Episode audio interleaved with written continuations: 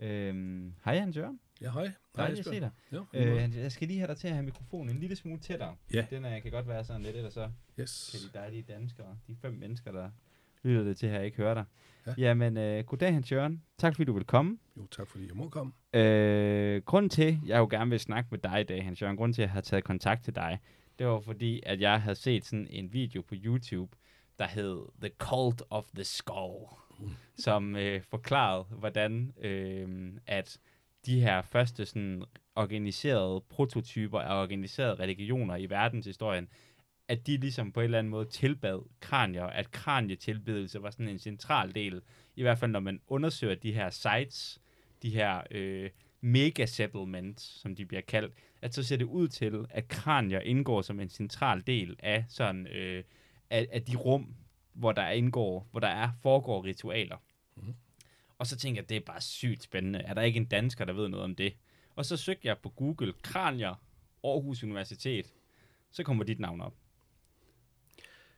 Ja, men ja. jeg ved ikke helt, hvordan det er sket, Nej. fordi kranieekspert, det er jeg altså ikke. Du er ikke kranieekspert. Men, eller rettere sagt, ikke, ikke, ikke specielt med, med dit udgangspunkt. Nej. Men jeg tror godt, at, øh, at vi sammen kan øh, få sagt noget fornuftigt om religion og kranier Ja. øh, alligevel. Ja, fordi der, der mangler ikke kranier i religion. Der er, øh, ja, i nogle, øh, nogle dele og nogle perioder er rimelig kraniefyldte. Ja. Og så er der også andre perioder, som er, øh, som er hvor der altså er øh, lavvande, hvad angår ja, kranier. Ja, ja, De er ret kranieløse. ja, ja.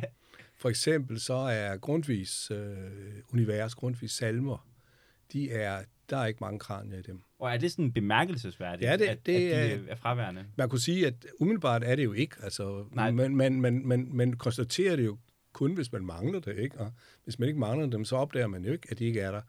Men, øh, men, øh, men ud fra øh, andre perioder i, i kristendommens historie, og, og den tradition, han selv står på, der kan man se, at der, øh, at, at øh, der, der efterfølger han en periode, hvor kranier var meget vigtige, Mm-hmm. som var fuld af kranier. Okay. Og i den forstand er at det så, så bliver det bemærkelsesværdigt, hvis der ingen kranier er. Ja, Ikke? Altså, siger, man, hvorfor, hov, hvorfor er de pludselig forsvundet? Mm. Øh, er det sådan en tilfældig måde? Det er ligesom, at jamen, i vores dage går i Aarhus, og så ser man ikke så mange høje hatte, som man ville for 150 år siden, men det er jo sådan set ikke fordi, at man savner dem sådan. Det var fordi, nu er der, nu, først kom der en anden slags hatte, og til Ja. sidst så ender man med slet ikke hat, eller gå med baseball cap, eller sådan noget.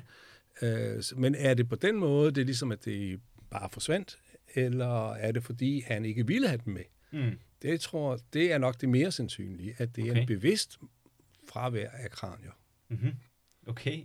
Et bevidst fravær af kranier. Ja, Du, du siger simpelthen, han har simpelthen øh, han har sagt, det her, det, det går Det- ikke. Der er det- et eller andet med de her kranier. Det, det, det stueren bliver de aldrig. ja sådan noget den Ja, stil. ja. Ja, ja Okay. det, han vil ikke have den med. Han vil ikke have dem med. Nej. Altså nu vil jeg bare lige sige, i forhold til det her med, med gamle hatte. Altså vi Ja. er nogen, vi er en lille minoritet, der savner dem. Ja, altså, og der kunne også, især. ja, der kunne også godt være det en minoritet, der savnede kranier. Det kunne sagtens Ikke? være. Altså, at uh, nu har kranie løshedsperioden Mm. varet for længe, Ja. at nu er det tid til at få den tilbage igen. Ja, det I er hvert ligesom fald, med istiden, sådan at så kan det ligesom... jeg ved ikke rigtig, nogen, der savner Ja, der istiden. Det cyklusser. skulle der være dem, der gerne vil have mammuten Ja, ja, tilbage. ja, ja, ja. Men altså, at øh, jo, det kommer i bølger, ikke? Mm. Og jeg vil ikke, jeg vil ikke, jeg kan ikke spå om, at der kommer en ny kraniebølge, men, men jeg kan ikke udelukke det, fordi den kommer i perioder. Ja, og det er ikke sådan, vi ser de første tegn til en ny kranieperiode.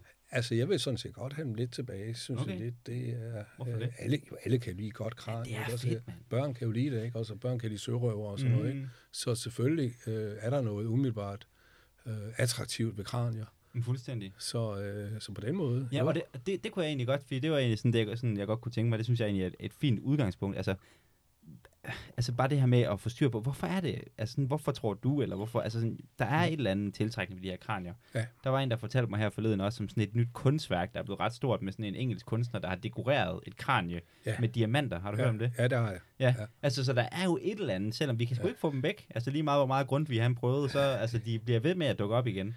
Ja, Ja, og de det gør de, kan. jo, altså, det gør de jo også på en lidt uhyggelig måde, ikke? Altså, Mm. tænk på Killing Fields og Kambodja og sådan noget. Mm. Mm. Altså, så jo, jo, de, de dukker op, ikke? Mm. Og det dukker op, og de er jo på den måde sådan, det, det, er- det, det fortrængte. Ja. Øh, så der er jo også det uhyggelige, og det er jo en del af attraktionen i det, er jo også så, at det Altså, at det er...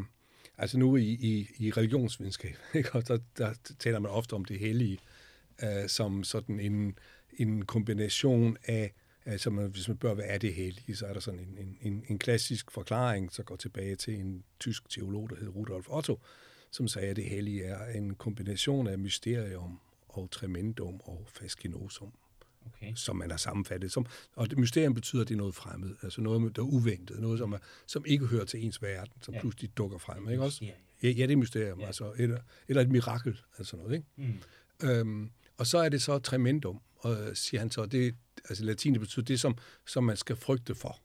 Det, som indgyder frygt.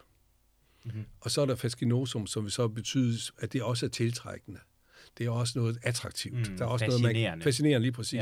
Ja. Øh, at man kan ikke holde, holde øh, altså man, men selvom man, man bliver bange, så vil man også godt øh, observere det. Det er ikke sådan, at man bare løber sin mm. vej, for eksempel. Mm. Ikke? Men, men fastholde sådan en, en spænding af, af øh, at den nødvendige afstand fra det, man frygter, og samtidig det magnetiske tiltrækning af det, som, som alligevel øh, fanger ens bevidsthed. Og der kunne øh, kraniet være et rigtig godt eksempel på, ikke? fordi det er jo, øh, altså på en måde kan man sige, at vi er omgivet af kranier, vi ser den bare aldrig. Mm. Fordi der er altid hud udenpå. Mm. Ikke? Mm. Du har et kranie, jeg har et kranie, ikke også? Mm. så, øh, men, men vi vil blive, det vil blive øh, temmelig forbløffet og, og redselslagende, hvis vi pludselig skrætter hud og, og, og, og hår og sener af, ikke? og så så det sådan, så der, der er en, en slags, øh, den, den ulidelige, eller øh, ubærlige sandhed, ja. som det er nødvendigt mm. ikke at se øjnene. Mm. Så, så det er en af de mange ting, som et kranie kan øh, symbolisere, eller nogle af de forestillinger, som et kranie kan vække. Mm. Det, er, det er det. Altså, mm. at det er det. Og i den forstand er kraniet også det fortrængte. Ikke? Mm. Det fortrængte i den forstand, at det er en sandhed, som vi ikke kan leve med til daglig. Mm. Altså, vi kan godt bære den, vi kan godt have den, øh, vi kan redegøre for den til enhver en tid, hvis man bliver spurgt, ikke? hvad er der inde bag huden og håret? Øh, jamen, der er et kranie, siger vi så. Ikke? Øh, men det også gælder, det er også meget vigtigt at lade være med at gå og tænke på det. Mm. Altså, det vil være, det vil være patologisk, det vil være et eller andet sygeligt ved at se et kranie, hvor andre, hvor, hvor man umiddelbart kun ser, altså man havde en røntgenblik, ikke? så man så væk fra huden og kun så kraniet. Mm. Det er altså en sandhed, som vi ikke kan leve med. Mm. Der er, nu studerer jeg, studerer jeg jo psykologi, ja. og der er en uh, rigtig spændende teori, uh, der hedder Terror Management Theory af en fyr, der hedder Ernest Becker. Så, og han har den her, det er sådan lidt en freudiansk baseret uh, teori om, at alle vores trosystemer øh, er grundlæggende til for at gardere os mod dødsangst. Ja. Altså vores grundlæggende angst for at dø øh, er ligesom det, der penetrerer, øh, hvis vi dy- graver dybt nok ned i bag et hvert trosystem, så er det ligesom det, det har til formål. Mm. Og der er lavet nogle rigtig, rigtig spændende studier også, der viser folk, du ved, at hvis du minder folk om det faktum, at de skal dø, og det er sådan lidt jo lidt over i det samme som det her med kraniet, ikke? Altså ja. den her, det her skelet og den her, hvad kan man sige, nøgenhed, vi er, mm. det der sårbarhed, vi har. Ja. At så, så ændrer de også attitude. Altså folk, de kan virkelig i det at blive mindet om, at de skal dø, så kan de skifte holdninger til alt muligt. Ikke? Og selv mm. hvis de bare bliver mindet om det på et ubevidst plan. Mm. Så der er noget virkelig spændende i det der. Men det er jo også bare sådan, jeg kan bare tænke, at det så er interessant, at det så faktisk figurerer så centralt inden for religionen. Ja. Ikke? Altså hvis jeg lige må sige til den psykologiske teori, mm. ikke? Så, øh, så, så vil den ikke du. Altså som en generel forklaring mm. på religion.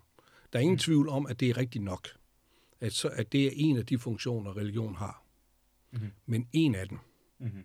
Så det vil sige, at den kan ikke, og i den forstand er den reduktiv, og den reducerer, ligesom koger det hele ned til en forklaring. Og det dur ikke, fordi der er andre øh, lige så gode forklaringer, man kunne koge det ned til.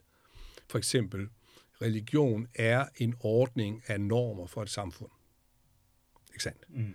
Øhm, og det kunne, den er altså en marxistisk udgave det. Religion er en måde at dæmpe øh, den ulykkesfølelse, at nogen har magt over en. Mm. Opium for masserne. Opium for folket, ikke? Ja, altså ja. Den, den søde drøm. Mm. Som så øh, er forståelig og begrund, altså øh, er, er tilgivelig sådan set. Fordi det er klart, hvis man er fattig og afmægtig, og så får man lidt øh, ro ved et su opium. Mm. Mm. Men, øh, men det, der er galt ved det, er, at man lammes også i opiumsrusen. Ikke? Mm. Så i stedet for at gribe høtyven ikke også, Ja, ja, ja, og gøre oprør, Ja. så øh, accepterer man, øh, man pacificerer sig. Det er den gamle markske forklaring på religion. Den er også reduktiv. Ikke? Mm. Den, holder, den dur heller ikke til forklaring. Men igen er der noget rigtigt i den. Mm. Men det er så ikke en psykologisk forklaring så meget. Jo, det er også en lidt en psykologisk, men det er først og fremmest jo en, en sociologisk forklaring. Ikke? Og, og på den måde er der en række forklaringer, som alle sammen har noget på sig. Mm. Så det er ikke fordi, øh, at dødsmanagement, mm. øh, teorien, Terror management, terror ja, management der, øh, og i det her, vores tilfælde så altså dødsmanagement, Mm, ikke? mm. Som, som den ultimative terror. Ikke? Mm. Og det ved jeg ikke, om, om, om, den, om, om det vil være det, kan være rigtigt at sige det, at terror er et ultimativ dødsmanagement. Fordi man kan i hvert fald sige, at, at øh, forskellige andre slags terror er lidt mere vilkårlige. Altså man kan, ikke være, man, man kan godt frygte dem, men man kan, det er jo ikke sikkert, at man bliver udsat for den. Nej.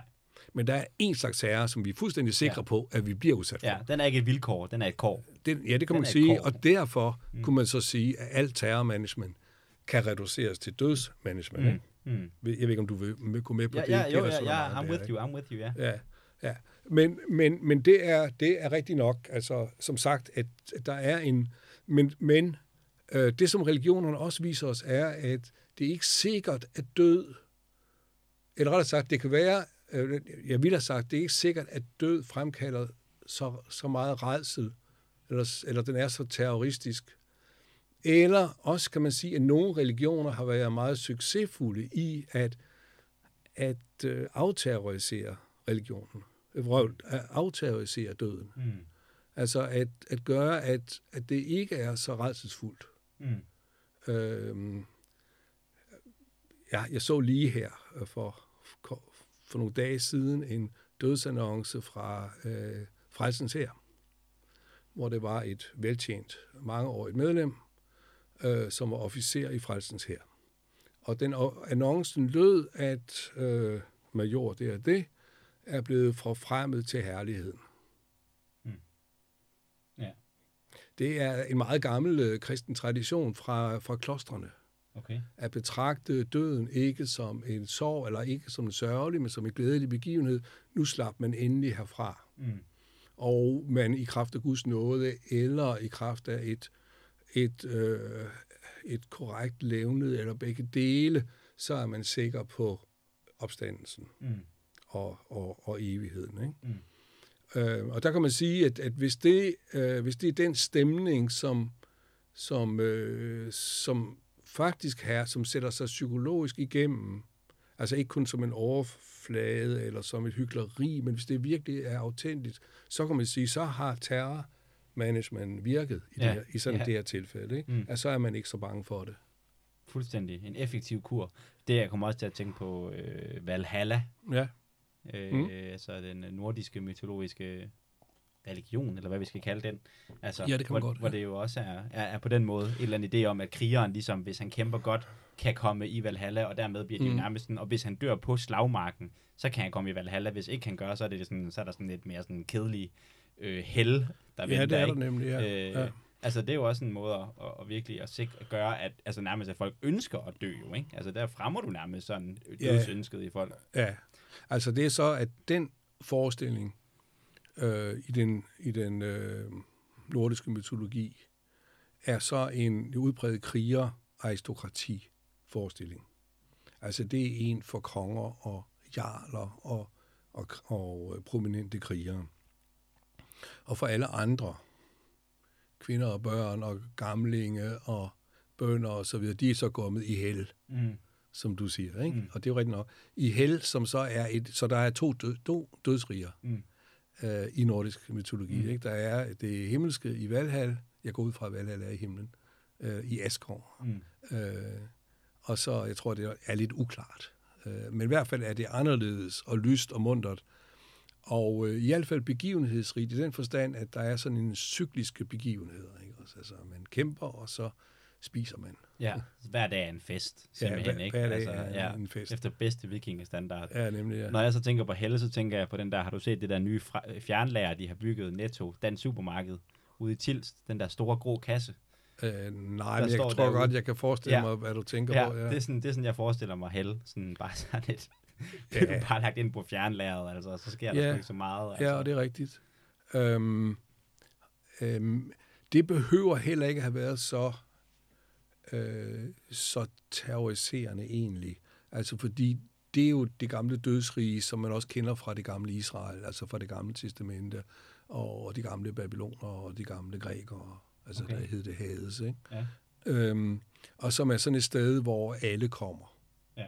Altså, der var så i, i de her øhm, samfund i det nære orient og, og, øhm, og Middelhavet, der havde man så ikke et særligt kriger, øh, aristokrati, dødsrige. Der havde man sådan et Mm, for alle. alle er lige, ja. Alle er lige Demokratisk nemlig. helvede. Meget, et meget demokratisk, ja, men, men som jeg så ikke vil kalde helvede, Nej. fordi det ikke er et straffested. Ja. Altså, når det er et sted for alle, Mm, så er, det netop, så er det netop ikke nogen moralsk øh, kvalifikation. Altså, der sker ingen dom. Der kan man så sige, at i det græske hades er det faktisk særlige afdelinger for, for meget prominente skurke. Okay. Og de havde så også de, de en særlig lykkelig afdeling for helte fra Iliaden. Okay, ja. Så, Men, men bortset fra det, så Mm. havde de så sådan det, øh, det store fælles øh, folkelige. Og som så er et hvilested. Ja. Øh, og, som, øh, og som derfor ikke er særlig, ikke, ikke er særlig øh, frygteligt sådan set. Altså at, øh, at øh, fordi det ikke er straffested. Altså, så, så det er et sted, man får, man får ro. Der er, et, et, der er en meget atypisk sted i det gamle testamente, lige i begyndelsen af Jobs bog.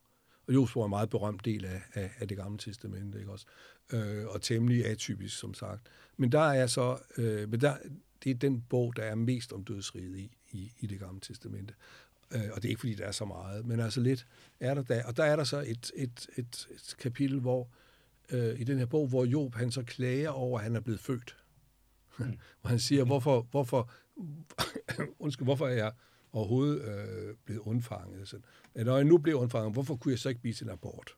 mm, Hvorfor kunne jeg ikke gå direkte til dødsriget, mm, uden at skulle tage turen omkring dette liv? Det er som sagt det er meget atypisk for Jobs bog, og det er meget atypisk for det gamle testamente og, og for babyloner og grækere. Så de så slet ikke sådan på det. Men den mulighed var der, og hans argument, eller, i, eller digteren kan man sige, argument i det her særlige digt i Jobs bog, det er, at, at det er netop, at det er et demokratisk sted, at her er der ikke forskel på folk. Konger og slaver er til stede samtidig, ikke? og at de hviler. Så de hviler ud. Så Mm. der er ikke nogen slaveholder, der rover af folk. Der er ikke nogen konger, der, eller stormænd, der, der, der kommanderer rundt med en. Men her kan man så lægge sig ned og endelig få fred. Og hvorfor kan jeg ikke, siger digteren så, ikke? eller lad Job mm. sige, hvorfor kan jeg ikke øh, også få fred? Klart, klart. Det siger virkelig også noget om på den måde om, måske, eller det kan man i hvert fald forestille sig, at det siger noget om livsvilkårene dengang, ikke? Altså, mm. at, Mhm. at det har simpelthen bare været ret hårdt at leve. Ja, men det er så, som sagt, er det atypisk. Ja. Så det var faktisk ikke, efter alt hvad vi ved, så var, så var det ikke den normale holdning til det. Hmm. Øh, det var faktisk omvendt. Okay. Øh, det var, at øh, altså, al religion fra stenalderen, du vil godt altså, tale lidt om, altså, eller begynde der ligesom, udgangspunktet var din interesse for stenalderreligion og kranier, Mm. øh, og, og, så, og så frem til, øh, også frem til de store religioner i oldtiden. Ægypternes og grækernes og babylonernes og israeliternes. Øh, det er, at det er egentlig en livsopretholdelse. Det er livsforlængelse, og det er sådan livsbekræftelse. Så, øh, så religion har ikke til formål at afvikle øh, frygt for døden. Fordi det er et vilkår. Altså, der er det, det demokratiske dødsrige, som gælder for alle. Så livet er et sted på jorden, hvor der er forskel mellem folk og skæbner osv., køn og alder og, og klasser og så videre. Men det er der så ikke i dødsriget. Men der er religionens formål er så egentlig ikke, eller det er ikke overhovedet at, at fjerne dødens faktum, men det er at udskyde det. Mm. Altså det er at, at, at skyde det ud indtil man er blevet så mæt af livet, at man trænger til at lægge sig til at sove. Mm. Øh, og gå til sine fædre, eller hvad man nu siger. Ikke? Ja. Øh, og det kan man, hvis man har haft et, et lykkeligt liv. Mm-hmm. Øh, og det betyder, at man har haft nok at spise, at man har været i sikkerhed, at man er blevet befriet for, eller beskyttet imod øh, invaliderende sygdomme, at man ikke er blevet frarøvet sine øh, øh, ejendele, at ens familie kunne trives og man, blive mangfoldig. Øh, og alt det har så været, det har så med religion at gøre, i den, fordi alle, eller stort set alle, har været overbevist om, at det kun, kunne kun lade sig gøre ved gudernes hjælp. Mm. Okay, så det er det, man har dyrket guderne for. Mm. At det har guderne kunne levere. Mm. Og det er jo ikke det samme selvfølgelig som, at, at de så faktisk har levet sådan. Men de har, det har de sikkert givetvis ikke. Mm. Men de har haft en drøm om det. Mm. Og de har haft erfaringer. De kunne sige, det lykkedes for ham der, eller jeg har hørt om den, som, og sådan kunne jeg også godt tænke mig. Øhm, og der har der været øh, momenter af livet, hvor, hvor man har følt ligesom, at, at det var godt. Det var, det var at, at tingene var i orden. Mm. Altså, der har været fridag, der har mm. været festdag, øh, hvor man kunne øh, hvile og øh, altså ikke skulle øh, pukle, øh, hvor man kunne være sammen med sine venner, øh, hvor man havde nok at spise, og ikke mindst øh, nok at drikke. Mm. Øh, det er alt sammen alkoholkultur. Mm. Øh, I den forstand, at de ikke fordi de har gået rundt og været, øh, været specielt alkoholiseret, men fordi de har festet ved hjælp af vin eller øl. Ikke? Mm. Øhm, og, øh, og, og de dage har de, de momenter eller øjeblikke har de oplevet som mirakler.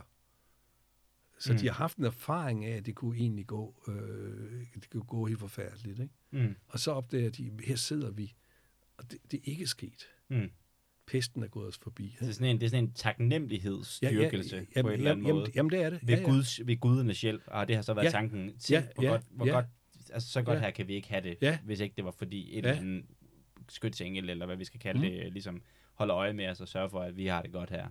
Ja, lige præcis. Ja, ja netop. Hmm. Øhm, så altså, det har ikke været trivialiteter. Altså, Nej. det har ikke været banaliteter. Mm. Det har været mirakler. Mm.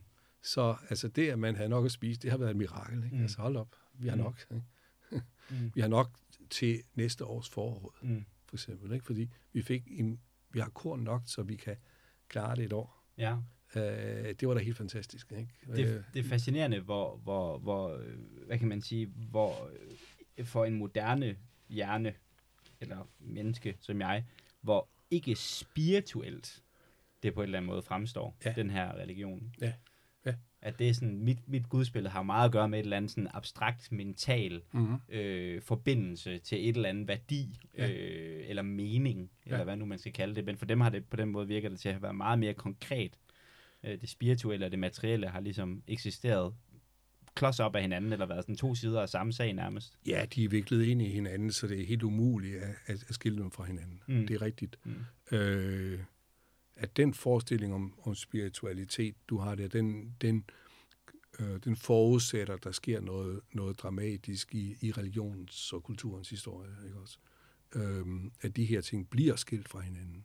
Mm. Men det har det ikke været, og det har det heller ikke været for de gamle nordboere. Mm. Øhm, så øh, vi ved altså desværre alt for lidt om, om nordboernes øh, vikingerne, kan du kalde det, eller de mennesker. Altså, vikinger betyder egentlig sørøver, ikke også? Mm, mm. Så, og, og, og derfor kan det være lidt forkert, eller lidt skævt at tale om vikingesamfundet, som om alle mennesker var sørøver, ikke? Mm. De fleste mennesker har jo været bønder og passet deres arbejde mm. og sådan noget, ikke? Mm. Øh, men... Øh, passe deres arbejde, passe ja, deres mark. Ja, ja. ja, ja, ja. Jamen, jamen, det har de jo. De har jo det er jo bare den kedelige sandhed. Deres ko og deres ja. ged og deres gris mm. ikke? og sådan noget. Og og dyrket deres korn og sådan noget. Nogle har så handlet selvfølgelig og, og sådan noget. Øhm, og derfor så er det lidt, altså, øh, det er sådan lidt, lidt skævt at sige, at det var sørøvertiden. altså, noget, ikke også? Men, øh, Men altså, øh, altså anyway, så har det været, altså at, øh, at hvis religion har med det ekstraordinære at gøre, ikke? altså det, som ligger uden for det common sense, uden for den daglige erfaring og de daglige forventninger, så ligger, altså man kunne sige, det mirakuløse. Hvis religion har med det mirakuløse at gøre, så har det mirakuløse i menneskehedens historie, øh, en langt den største del af menneskehedens historie, der har det mirakuløse ligget i, at man kunne overleve. Mm. Altså, så, så der har været en katastrofebevidsthed på en måde, en måde, som har været meget mere udtalt end vores. Altså, man har været, man har været bange for ikke have nok. Mm. Mm. Man har, været, har haft god grund til at, at frygte hungersnød. Mm. Eller øh, fjendtlige overgreb. Sørøver. Der var andre end skandinaver, der kunne, øh, der kunne plyndre og, og, og slå ihjel og sådan noget. Ikke? Øhm, så der har været god grund til øh, fejder internt i landet mm. og alt muligt mm. sådan noget. Sådan så, øh, så, så øh, og, og det er en stor forskel mellem dem og os. Altså helt grundlæggende. Ikke? Så det er den, det store forskel. Mm. At, øh, at, øh, at de, hvis de har haft, nu havde de ikke køleskab, ikke? men altså man kunne sige, hvis de har haft køleskab, de her, så ville man sagt, det at, de, at køleskabet var fuldt, ikke? det havde været et mirakel. Ikke? Og mm. i, i vores dag har vi for meget der. Ikke? mm. så, øh, så vi har svært ved, eller det, det er reelt umuligt. Vi kan fatte det måske øh, intellektuelt, ikke? men vi kan ikke rigtig fatte det øh, emotionelt. Mm. Øhm, Klart. Men hvad har det så med, med kranier at gøre? Ja, og altså, det er jo det. Ja. ja, det er jo det gode spørgsmål, for jeg vil ja. også sige i forhold til det her, vi nu lige snakkede om, med, med, bare lige for at vende tilbage til det her med, med Ernest Becker og den her terror management theory, mm, mm. hvor du siger, at, øh, at, at, at en, en af årsagerne til, at det ikke er en dækkende teori, er fordi den er, er reduktiv, altså den reducerer. Men noget, som jeg også synes, der kan virke problematisk med teorien konkret i forhold til det her med kranier, øh, det er også, at det virker til, at så meget religion egentlig takler døden head on som en del af trosystemet. Så det er jo ikke på den måde, at der er sådan en eller anden benægtelse, at der er sådan en, uh, kig lige herover, sådan, der er ikke tænkt på døden, kig på de her, du ved, kig på den her flotte katedral, kig mm. på det her symbol, kig på et eller andet, ting på noget andet. Ja. Altså det er også som om, at det er en integreret del, og måske kunne man nærmest sige, at de her mennesker i den her gang, og, og de her religiøse systemer, er nærmest bedre til at konfrontere døden og snakke om døden, end vi er i vores sekulariserede, ateistiske samfund. Altså, de er faktisk bedre til at takle dødsangsten. Det tror jeg er meget rigtigt. Mm. Og jeg tror også, at, øh, nu nævnte jeg Grundtvig før, ikke, som sådan en øh, relativt kranieløs øh, stemme der, mm. at, øh, at han står i historisk set i et vadested, altså med et ben i hver, i hver lejr. Altså en, øh, øh, altså i en fortid eller en tradition, som ikke havde noget problem med at, at takle døden eller tale om den. Altså gjorde det hele tiden. Øh, på den ene side, og så øh, den sekulariserede nutid, hvor døden er marginaliseret og fortrængt. Og, og derfor kommer som en overraskelse. Det forstår man øh, jo sådan øh, lidt, altid lidt forvirret og forpjusket, når det så endelig sker. Ikke? Hvad, mm. hvad gør man så? Og, og øh, det er derfor, at øh, en af grundene til, at folkekirken den er i live endnu, det er, at, at den har ritualer, som ved, hvordan man takter det. Mm. Øh, sådan, så man skal ikke selv opfinde det. Mm. Og det, kan, det er en stor, øh, stor lettelse, at man kan overleve til nogle andre, til nogen som professionelle, som ved, hvordan man gør. Øh, og det er rigtigt, altså så folkekirken har i sine ritualer, der har den øh, stadigvæk godt greb om det. Mm. Men i sin forestillingsverden derimod, øh, så har den det måske knap nok. Altså, der er sket noget siden Grundtvigs tid, hvor den bliver, ligesom den deltager i den sekularisering, øh, den, i den sekulariserede øh, fortrængning af, af, af døden. Og det kan man se der i, at, øh, at øh, dødningehovederne, kranierne forsvinder. Ja. At det, altså, det er sygt mærkeligt. At det begynder, hvorfor, altså, kan man forklare den bevægelse? Øh, ja, man kunne prøve i hvert fald, mm. ikke? Men, men jeg ved ikke, om vi ikke skulle prøve en gang at gå øh, tilbage til, øh, til stenalderen. Altså, det kan vi godt. Fordi... Så, men så har du altså også langt op til Grundtvig. Ja, jamen, det har jeg, det har jeg men, men der er måske kun et totalt trin, altså. Okay. Øh, øh, og det er så ikke, for, som sagt, ikke fordi jeg skal gøre mig specielt klog på det, men, men, øh, men der er én ting, et sted, i- hvor jeg, hvor jeg kan ligesom øh, gribe fat. Og det er forholdet mellem jægere og knogler. Hmm. Og hvis vi nu siger, at kraniet også er en knogle, selvfølgelig, det er det jo, en del af knoglerne, så er der et ret øh, fast mønster i mange jægerkulturer. Ikke alle, men mange. Øh, som er sådan ret øh, globalt, fordi det findes både i Europa, Asien og i Nord- og Sydamerika og som er, øh, som man kan se i jægersamfund, som er, at, øh, at de skiller, altså når jæger lever af, ja, de lever af jagt naturligvis, og så lever de også af indsamling, og i, Syd, i Sydamerika, i Amazonen, har de også levet af en slags havebrug og, og planteavl og sådan noget. men, men at deres syn på jagtbytte, som giver dem det kød og proteiner, de har brug for, øhm, der har de skilnet imellem øh, den krop, som de nedlægger og spiser, og så det levende væsen, som har været inde i den krop. Hmm. og det kalder man animisme. Mm. Eller det kan man bruge ordet animisme for. Øhm, og det er sådan en, en slags tidlig religion, eller forform til religion. Øhm, fordi jæger, jægersamfund har, har øh, set ud til øh, haft lidt de samme forbehold imod at slå dyr ihjel, som vi har. Øh, og det skulle man egentlig synes var, var underligt, men, men alt tyder på, at der har været et forbehold. Altså, at øh, det var nødvendigt. Og det kunne også være sjov, altså spændende at gå på jagt, selvfølgelig. Man kan gribes af jagtens øh, spænding, og, og kan man nu komme tæt på, og, og er man dygtig, så, mm, så dyret ikke vejer en og flygter, og man ikke gør en, en forhastet bevægelse, eller, eller kommer til at lave nogle lyde, eller sådan noget, så gør, sådan så der er forskel på dygtige og, og, og ikke dygtige jæger og sådan noget. Og hvis man er dygtig jæger, så får man nedlagt jorden, eller hvad det er, hvad det er, og så, og så kan man komme hjem og, og give kød til, til andre, og så får man selvfølgelig høj status, ikke? og sådan noget. Så på den måde er det, øh, er det, er det fuld af spænding og, og, og meningsfuldhed. Men samtidig så er der også en, øh, et forbehold, altså i retning af, at man tager faktisk et andet væsens liv. Og, øh, og det kan man se i, at der er øh, et ret fast mønster i, at når man så har nedlagt et dyr, så, skal man, så er der sådan nogle moralske regler. Øh, og det er også religion. Mm. Øh, og fundamental religion, det er regler. Og det er regler, man skal lære. Og det er noget, som øh, jægers samfund, de lærer deres børn. Øh, for det er jo ikke noget, man fødes med. Det er noget, man lærer. Mm. Og det er forældrene, der skal lære det. Øh, og det er, øh, sørg nu for at behandle denne krop ordentligt. Mm. Øh, fordi dette dyr har lavet sig fange af dig.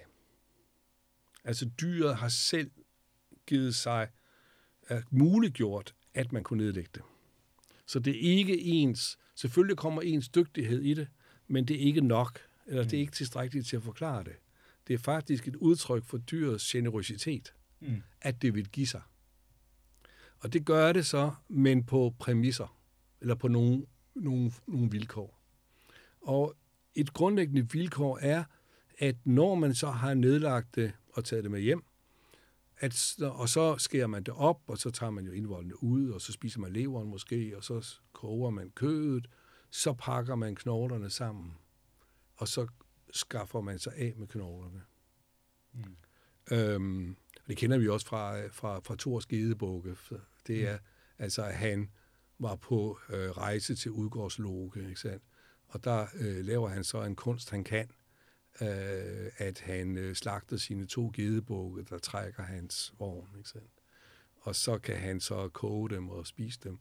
Og så øh, næste morgen samler han knoglerne sammen i skenet, og så, øh, og så øh, kan han så svinge mjølner øh, øh, sin hammer hen over det, og så tager øh, knoglerne for kød på igen, og så står gedebukkene der igen. Okay. Og så er der så, at, øh, at han har en, en ung øh, menneskehjælper, Tjalfe, som er med ham, og som ikke kendte reglen, og derfor så knækkede, da de sad og spiste, så knækkede Tjalfe en af knoglerne, en af lårbindsknoglerne, for at suge marven ud. Det er sådan en særlig mm. delikatesse, og derfor så halter en af gedebugtene. Det opdager Thor så, ikke? Hvem har? Så han, har ikke, han er en dreng, Mm. så han har ikke kendt Han ikke, reglen. han har ikke lært reglen, ja. Han har ikke lært reglen. Øhm, og det vil sige, hvis, hvis man nu havde knækket knoglerne, så ville de, kunne de jo ikke gå. Så ville der ikke være en, en ged igen. Så forudsætningen for, at man kan få en ged til, mm. er, at man behandler knoglerne respektfuldt. Mm-hmm. Og jeg kunne forestille mig, at, øhm, at, at nogle gange kunne øh, en, øh, det, at man har fremhævet kraniet, kunne være øh, en, en tilsvarende tankegang. At give det hæderspladsen. Vi inviterer dig nu til at være med til vores måltid. Se, hvor meget øh, vi gør ud af dig. At øh, man kunne nemlig godt, hvordan kunne man have behandlet kraniet? Jo, man kunne have givet det til hundene, for eksempel. Ikke? Mm. Jæger har altid hunde. Mm. Og de skulle have noget at. Eller børnene kunne lege med det. Mm. De kunne spille spark fodbold og sådan noget. Ikke? Ikke også? Bizarre fod, sten eller fodbold. Sten eller øh, fodbold, ikke? Med, øh, eller, eller, eller sådan noget basketball eller andet Mm, med det. Mm. Og et hvert dyr ville føle sig krænket Mm. ved at få sit hoved behandlet på den måde. Men at sætte det op på en stav, en stang, Mm. og øh, udsmykke det med fjer, Mm. det er at give det en meget prominent placering. Mm. Se her, at vi er godt klar over, at vi respekterer dig, vi beundrer dig. Mm. Vi er godt klar over, at du har givet dig til os. Mm. Og det er forudsætningen for nemlig, at dette dyr kan reinkarneres, at det kan få kød på igen. Det er, at knoglerne er intakte. Og at det vil det. For udgangspunktet er altså, at dyret selv giver sig til jægeren. Mm. Øhm, og det er godt noget, som jæger kan, kan glemme i, i jagtens begejstring. Øh, og børnene ved det jo ikke, medmindre de får det, bliver holdt i ørerne. Åh, oh, nu må du ikke. Mm. ikke? Og dyrene skal holdes væk fra knoglerne. Altså, så, og så kan der være forskellige øh, regler for, hvordan man behandler knoglerne. For eksempel kunne man jo pakke dem sammen, binde dem sammen og kaste dem i, i øh, floden. Og så kunne de øh, beskytte væk. Og så kommer de tilbage til det sted, hvor dyrene bor. Mm. Og så reinkarneres det og forny, og så vil det måske være det samme dyr, der viser sig et par dage efter. Mm. Men under forudsætning af, at mennesken er ved, ved, hvordan det forholder sig. Altså, der er en, en slags øh, teori om virkeligheden, øh, som er forudsætningen for, at man kan overleve. Og den her teori om virkeligheden indeholder også øh, en, en, en normativitet, altså også nogle moralske, øh, nogle, nogle, nogle moralske regler. Og de hænger nøje sammen. Øh, og de siger så meget som, og altså, de har noget reelt i sig i den forstand, at det er jo rigtigt nok, at menneskene er afhængige af, at der er en omvendt verden, som vil kunne lade dem leve. Mm-hmm. Altså, de jo skal være glade for, at der er dyr, Mm. for eksempel. Og det vil være tåbeligt at øh, udrydde alle, alle, alle byttedyrene. Og det ved enhver jæger naturligvis, at, at det skal du ikke gøre. Skal give dem mulighed for, at du skal ikke alt, og det er egentlig en af de mest fundamentale regler i, i, i, i samfundet overhovedet, det er, lad være med at tage det hele. Mm. Lad altid en del blive tilbage. Og i det her tilfælde knoglerne. Sådan så det, den verden, som ikke er menneskens verden, kan regenerere. Og igen blive stillet sig til rådighed for menneskenes brug. Mm. Så det er, det er et bud på, hvad, hvad kranier kunne have været i, øh, i stenalder. Når jeg siger det, det er bud på, så er det fordi, det er utrolig svært at være helt præcis med hensyn til, hvad et symbol betyder. Altså, man har noget, som man tror, det her må være et tegn. Ikke? Mm. Man finder et, et kranie, for eksempel. Øhm, det kan være et menneskekranie også. Øhm, men hvad det betyder, øh, kan, der, er ikke, der, er ikke, der er ikke nogen... Altså, umiddelbart er det et tegn, jo. Mm. Et tegn, som har... Som vi, eller vi går ud fra det er et tegn. At det betyder noget. Det er ikke bare tingene selv. Nej, det er noget, en ting, som har betydning. Men hvilken betydning, det, det kan man ikke på forhånd sige. Tingene er ikke født med nogle bestemte betydninger. Nej. Men der kunne være en statistisk sandsynlighed for, at det har netop den og den betydning. For eksempel den, som jeg har nævnt det her med knogler. Mm. Ikke? Mm. Men det forudsætter, at man kunne spørge dem. Mm. Ja, Problemet det, det. med sten er, at man kan ikke spørge dem. det er også det, der må gøre det sindssygt svært at, at, at være øh, forske i fortiden i det hele taget, ikke? Altså at, altså sådan, hvad kan man sige, tegn kan være mange ting, ikke? Altså et tegn kan jo også være et skilt, der siger, hvorhen at der er konserves i Føtex, ikke? Ja. Så kan der være et billede af en konservesdåse, ikke? Ja. Og så forestiller man sig ligesom, vi spoler båndet 2000 år frem, og så går du Mm. øh, nede i øh, mulden, ikke? Og så graver du frem til det her skilt, ikke? Det her kan sige, uh, ikke? Hvad det, Ja. altså sådan, det, altså, det, det er egentlig, jeg synes, det er interessant, hvordan man som religionsforsker på den måde, når man så går ind og kigger i fortiden, hvordan man ligesom finder ud af, eller koder, at noget har haft en religiøs betydning. Ja, altså, og der kan man jo begynde med spørgsmålet om, hvad vil det sige, at det har religiøs betydning. Ikke? Mm. Men den her form for animisme, som jeg har, har talt om her, øh, vil jeg så selv mene er en slags religion. Mm. Fordi den, den jo på den ene side ikke, altså, ikke har egentlige guder. Altså, det, det kan, den kan godt have noget, der ligner, fordi, fordi øh, en, en animistisk øh, forestilling, der er meget udbredt, det er, at dyrene har en herre. Altså, at hjortene har en slags hjortekonge, eller sådan noget. Mm. Eller skoven. Der er en skovkonge eller dronning, som beskytter dyrene. Øh, og det er jo allerede på vej til at blive en gud, ikke? Mm. Fordi det er så, i så fald vil det være denne dyrenes øh, konge eller dronning, eller beskytter ejermand, ejerkvinde, som straffer jægeren, der går for vidt. Øh, og det er også en udbredt øh, forestilling, øh, en fortælling om, øh, om at jægeren, der går for vidt, mm. som skyder for mange dyr. Mm. Skyder ikke kun dem, som han skal bruge, han og hans familie skal bruge, men, men han bliver grebet af begejstringen og bliver ved og ved. Mm. Øh, og på stjernehimlen, der har vi et rigtig godt eksempel, nemlig Orion. I den græske mytologi, der er Orion en jæger, som går for vidt. Og så angriber han, altså han, han sværger, han vil nedlægge alle vilde dyr. Okay. Øh, og det er jo, øh, efter græske forestillinger, så er det jo hybris. Mm. At det er mennesket, der ikke holder sig inden for, for sine øh, rammer, ikke sandt? Mm. men vil for meget. Og der går han så ind i gudernes domæne. Det er guderne, der bestemmer, om der er vilde dyr eller Ja, ej. ja. Og derfor så er det så Ister. Artemis, Ja. som er dyrenes herskerinde. Hun rammer ham så, fordi han angriber hendes domæne. Ikke? Mm. Og så, så rammer hun ham og sætter ham op på himlen i stedet for. Så kan han stå der Mm. som øh, advarsel til alle senere jægere. Mm. At øh, pas på. Ah. At øh, pas på. Han står der med sin bue og sine to hunde. Ja. Ikke også? Og han står der som advarselstegn. Apropos tegn, hvad betyder Orion, ikke? Mm. Det kræver en fortælling. Ja. Wow. Øh, bare det at kunne se, at de her stjerner udgør en mandsperson. Altså alle kender Orions bælte, Ja, ikke? Og, det. og det, det kræver jo ligesom et bælte, må jo være et bælte om en krop og sådan noget. Ikke? Men man behøver jo egentlig ikke at kombinere de her tre stjerner med nogle andre stjerner, så det danner en krop. Man kunne godt fordele dem helt anderledes. Øh, men nu har vi en fortælling. Og det, er- det er den slags fortællinger, vi jo ikke har fra stenalderen. Men vi har dem fra, fra det, man kender fra, fra, fra, øh, fra jægersamfund, eller deres fortællinger øh, op til nutiden.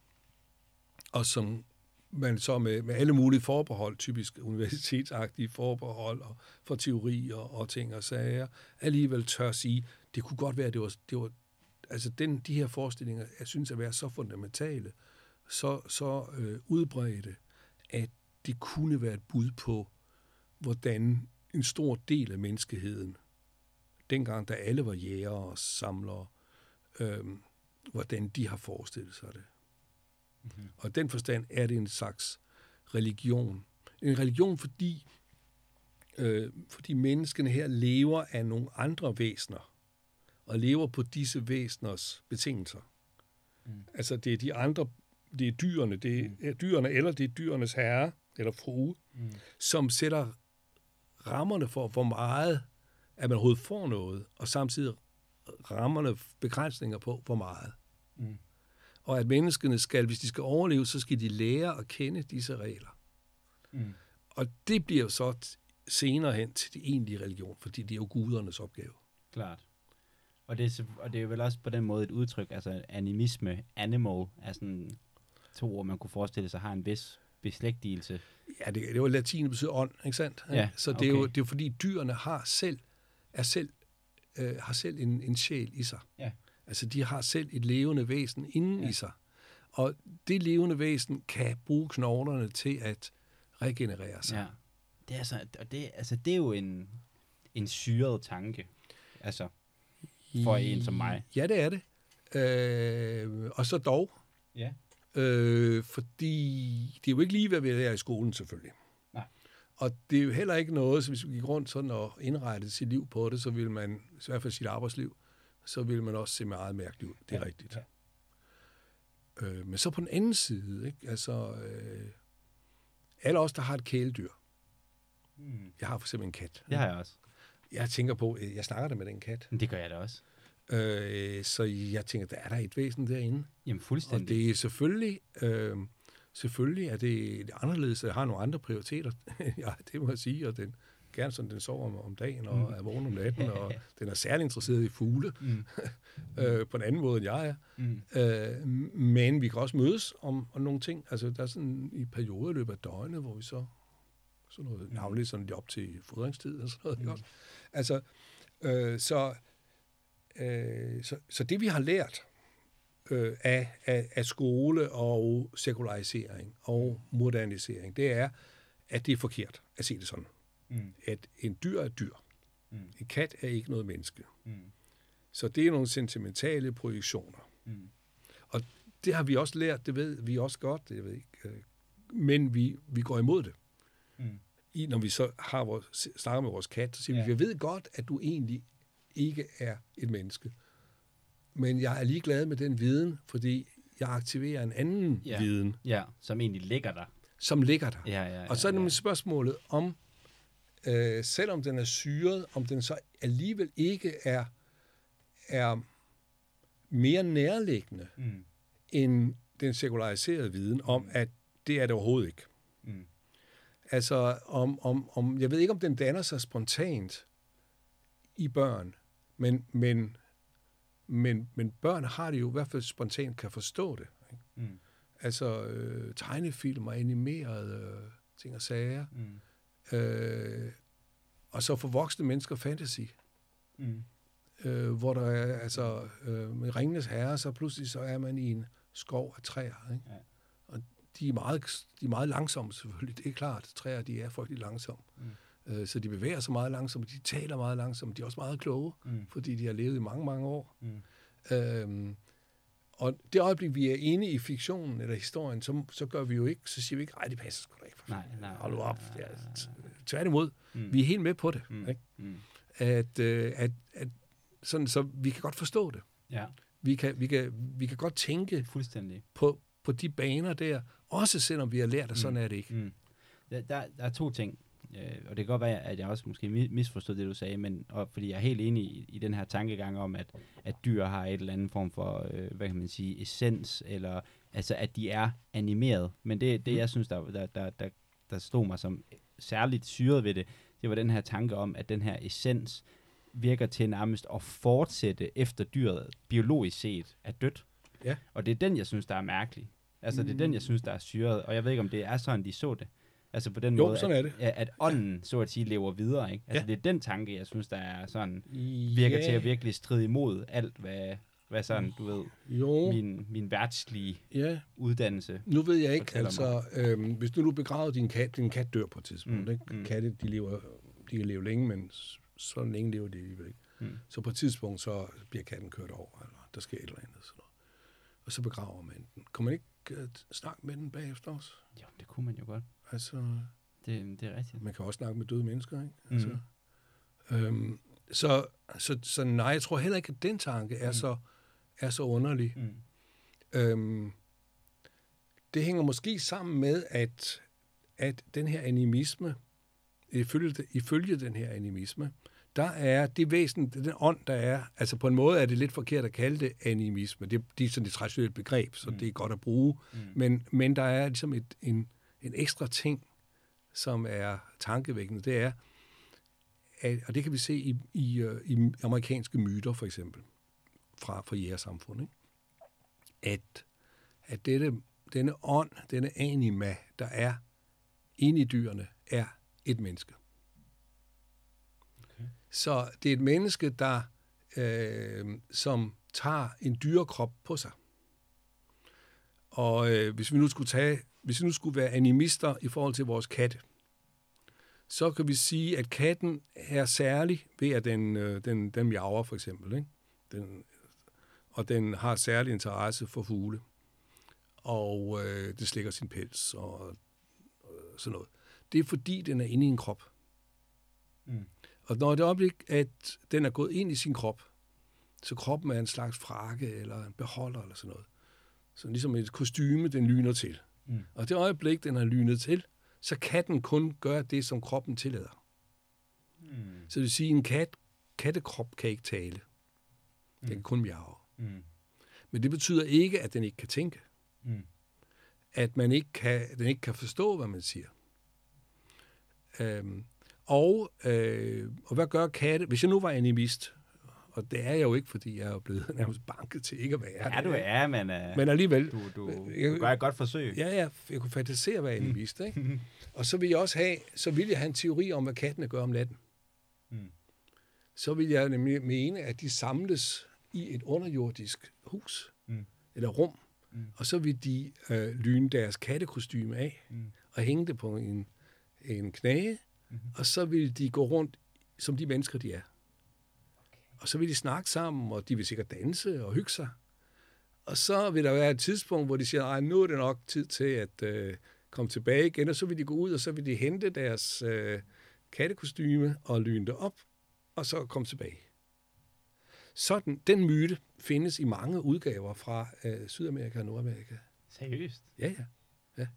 Det er ligesom øh, Forup Sommerland, reklamerne der, at så har dyrene en fest ude i Dyr Sommerland, når ja. gæsterne er gået hjem. Ja er jo faktisk nærmest det samme. Ja, det altså, er det. Bortset fra, at jeg tror ikke, at de, at de, de lyner op. Nej, det er rigtigt. De, bliver, de forbliver dyr, ja. ja de træder men, simpelthen ud af men, deres... Men, men ellers er det rigtigt. Ja. ja. Og det vil sige, at, at, øhm, at de gør sådan set det samme, som menneskene ville gøre. Altså når jægeren kommer hjem, så samles de jo også, i, hvis de har et hus eller, eller, eller sted, mm. eller en lejr eller et eller andet, og så spiser de, og så hvis de så har fået nok at spise, så, øh, så hygger de sig ved at danse ikke? og synge mm. og klappe og sådan mm. noget, og fortælle historier. Og det gør dyrene også. Mm. Øh, så øh, et godt eksempel på det, det er fra, øh, fra den romerske digter Ovid. Han har han samlet en, en mængde øh, myter og, og legender fra, fra sådan den græsk-romerske verden og middelhavsverden sammen i et stort digtværk, der hedder Forvandlinger. Metamorfoserne. Metamorfose, en forvandling fra noget til noget andet. Ikke? Og der er, der er en, en hel del fortællinger om, hvordan mennesker bliver til dyr. Og nogle gange er det en straf. Nogle gange er det en redning. Altså en bliver forfulgt, og så råber til en Gud, hjælp mig, hjælp mig, og guden forvandler så vedkommende til et møretræ, for eksempel. Mm. Og så er pigen i det her tilfælde øh, inde i møretræet. Øh, I den her fortælling, der er hun så øh, blevet gravid. Så møretræet føder så ni måneder senere mm. et menneskebarn. Mm. Ikke? Øh, og det er så guden Adonis i mm. øvrigt.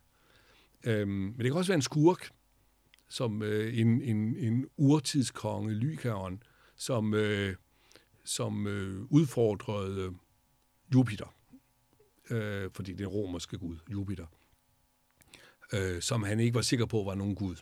Så derfor så vil han teste ham øh, ved at lade som om han var gæstfri, men så satte, slagtede han et menneske og kogte ham og og satte ham for sådan et, det her kanibalske måltid. Så Luther, øh, øh, Jupiter blev selvfølgelig rasende, ikke? Og, øh, og så han kaster så en forbandelse ned over denne lykon og forvandler ham til en ulv. Og så bliver hans krop forvandlet til en ulvekrop. Så der, hvor der er hud, der bliver så sådan en grå pels. Og der, hvor han er øjne, der bliver sådan nogle, øh, og spidse ører og sådan noget. Og så løber den ud i skoven, ud i bjergene mm. på Peloponnes mm. og hyler. Fordi nu er han inde i kroppen. Mm. Øh, han havde jo så nogle ulve karakterer i forvejen. Ikke? Altså, han, havde, mm. han var ligesom prædestineret til at blive en ulv. Mm. Og, men nu er han derinde, og nu kan han ikke komme ud igen. Så nu, nu kan han kun hyle. Øh, og nu må han så leve som ulv. Mm.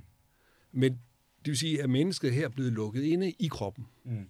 Så, så den her fortælling har ikke noget med, at han så kan mødes med de andre ulve og så tage lyne op igen og sådan Nej, nej. Men at selve den idé, Mm. at dyr er mennesker, Ja. der er lukket inde i en krop, det er en grundanimistisk forestilling.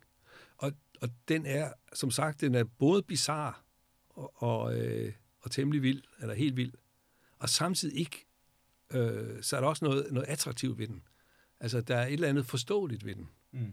At, øh, at, at, at det er sikkert en mere, en mere, øh, har sagt, naturlig øh, måde at forholde sig til dyr på, end det, vi har lært. Altså, vi har lært, at dyr, det er maskiner, eller det er ting, og sådan noget, ikke? Mm. Øh, ligesom vi har lært, at træ er, altså i, øh, øh, altså vi ser jo træ som, øh, som, som tømmer, Ja. ja. så, sådan noget, ikke også det? Ja. Sådan så, øh, så, vi, så hvis nogen kommer og sagde, I må endelig ikke hugge det her træ ned, fordi der er en nymfe indeni. Mm.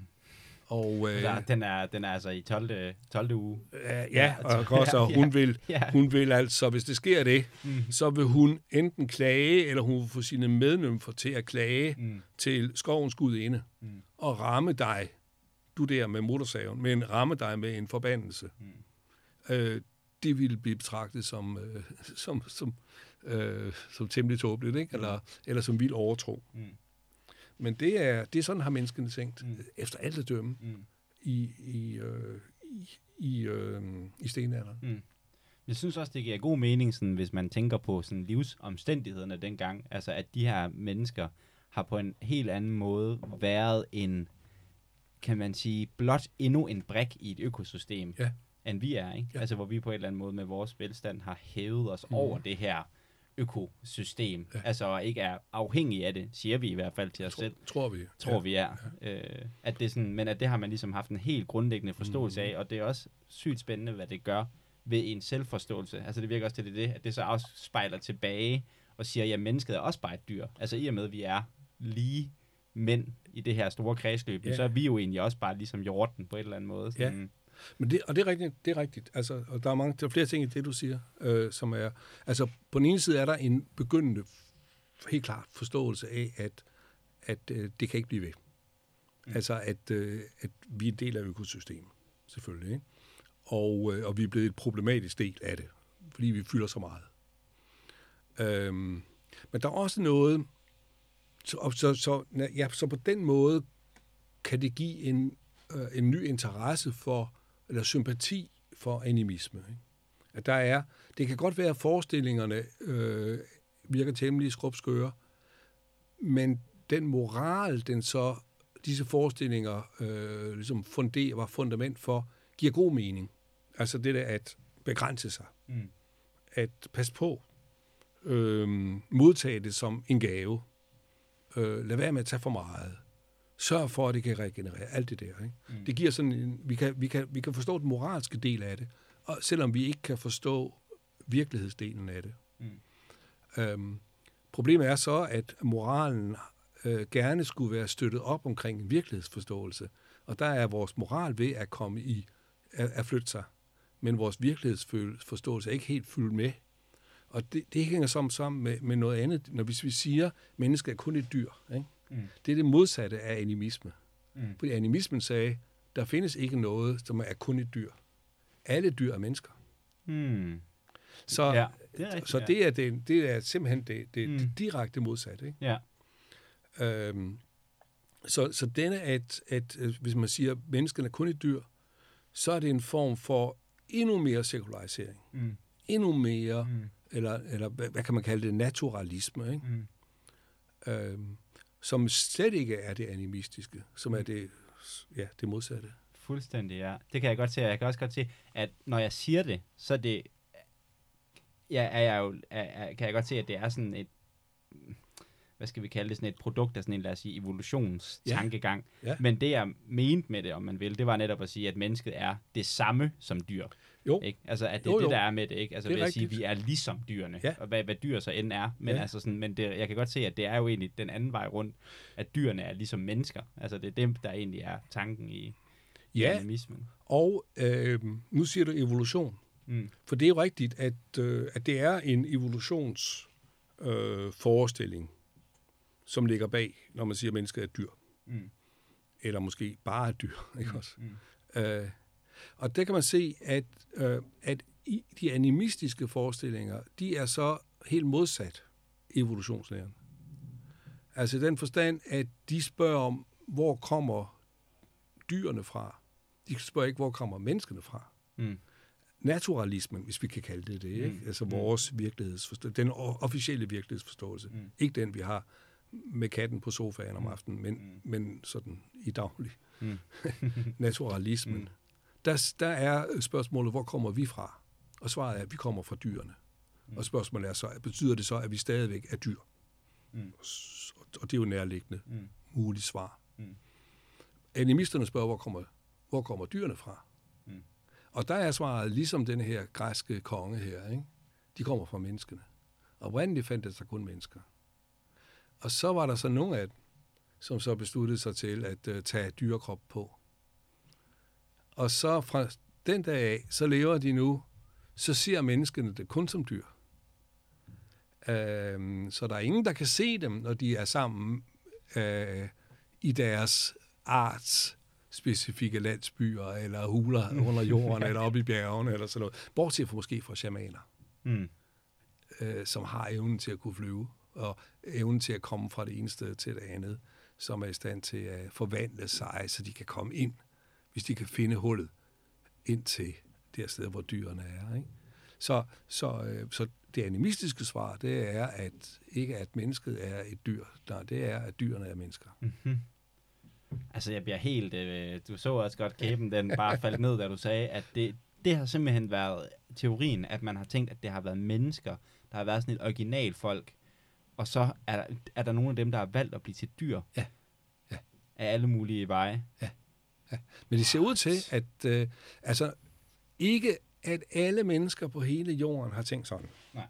Øh, det har man ikke gjort i Australien, for eksempel. Okay. Øh, de australske indfødte, de har haft nogle helt andre forestillinger. Ja, det er Og det kan godt virkelig mærkeligt. Noget. Jamen, det er det er sådan noget med tidens et eller andet, og ja, et eller andet, sådan, der var et tidspunkt med et kæmpe tomrum, og så kom Ja. ja. der, altså, ja. Ja. Kender ved du noget om Ja. Aboriginal? Det kunne jeg virkelig godt tænke mig. Altså, det er så, altså, øh, det er så ikke animisme, mm. men man træffer der, men, men det, man kan kalde for totemisme. Mhm. Og, øh, og det er en, en anden øh, forståelse, altså at jeg oprindeligt var verden tom og flad. Og så var der væsener, som bevægede sig øh, rundt i, i sådan en urtid, som ofte kaldes drømmetid.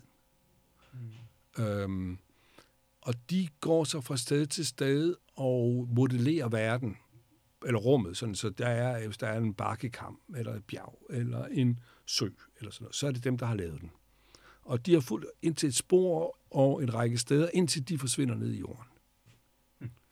Og der er de så, har de så livskraft til bestemte slags væsener,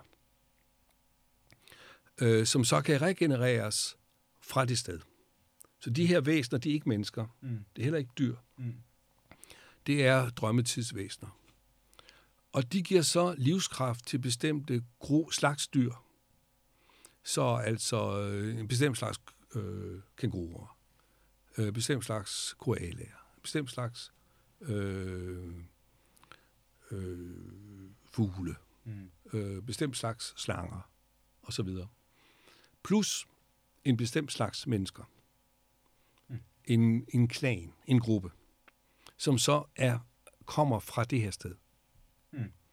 Og øh, indfødte australske folk har været så delt op i sådanne grupper, klaner, som har haft øh, ansvaret hver for sit sted, sin, øh, sit urtidsvæsen, som lever endnu Mm-hmm.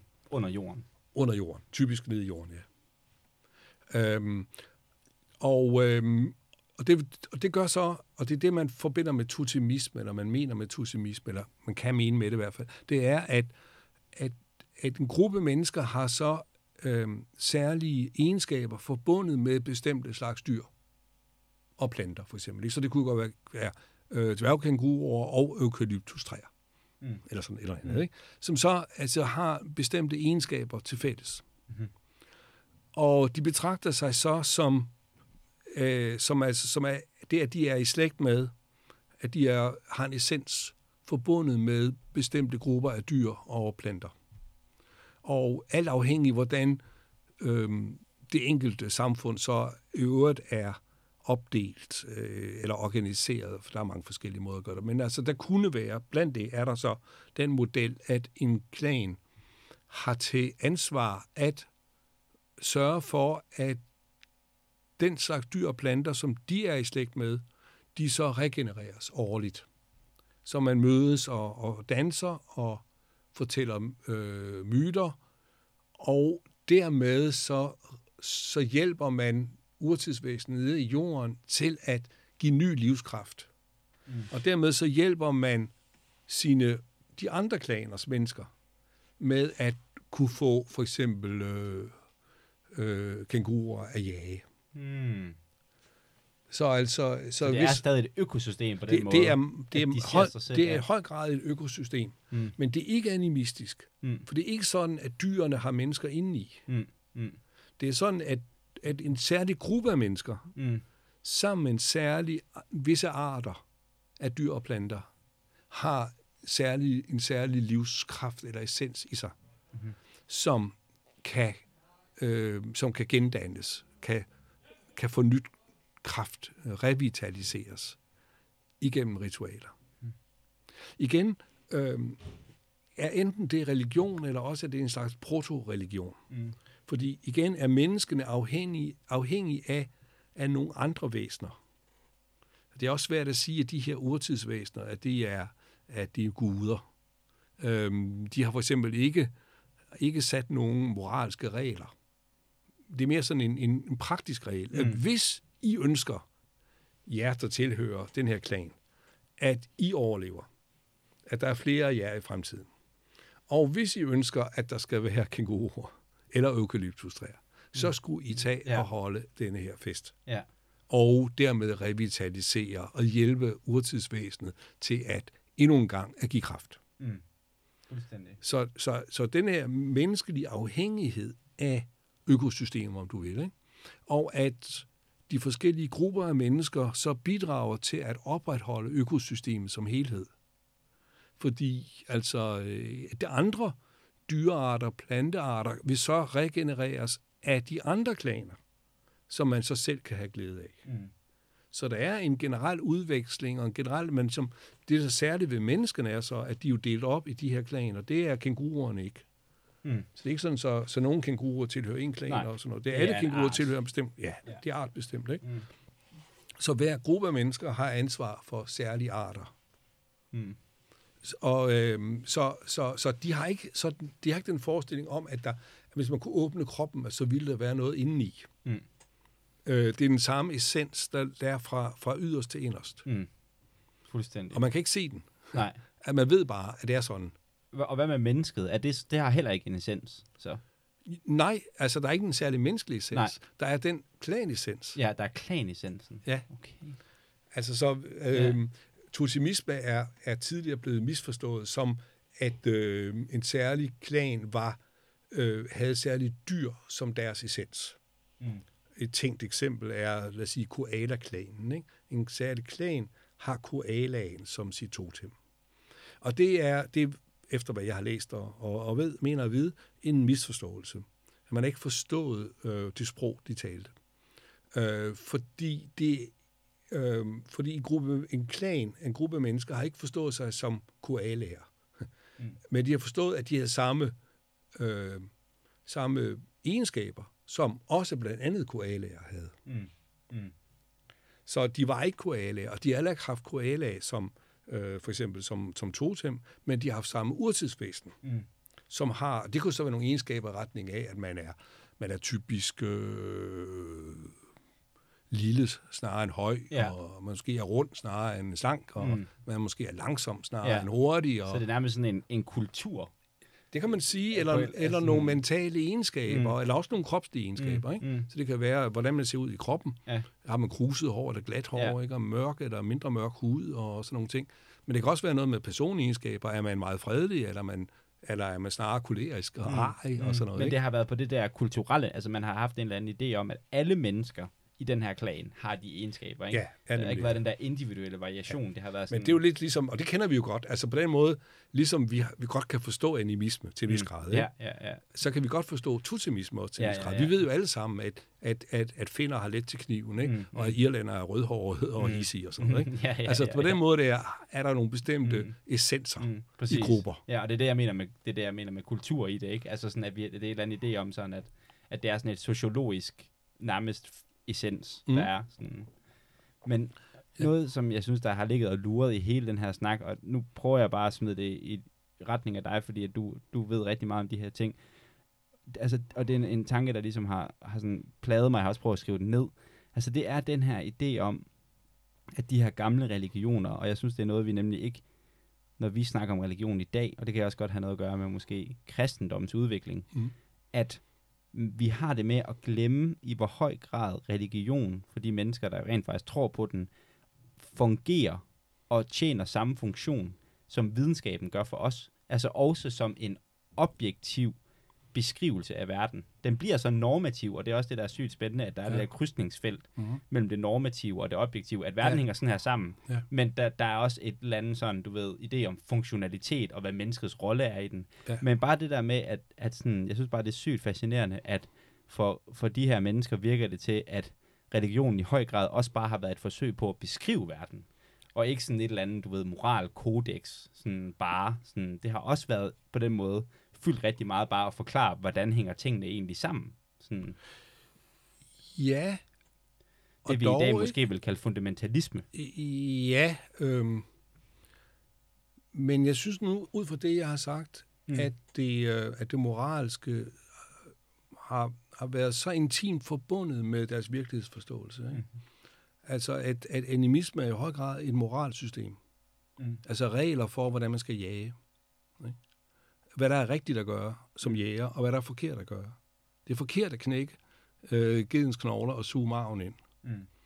Øhm, Tutsimismen er også regler for, at I skal på det, det tidspunkt året samle jer og udføre de og de danse og synge de og de, de sange og øhm, agere på den og den måde, for at I kan få verden til at fortsætte at fungere.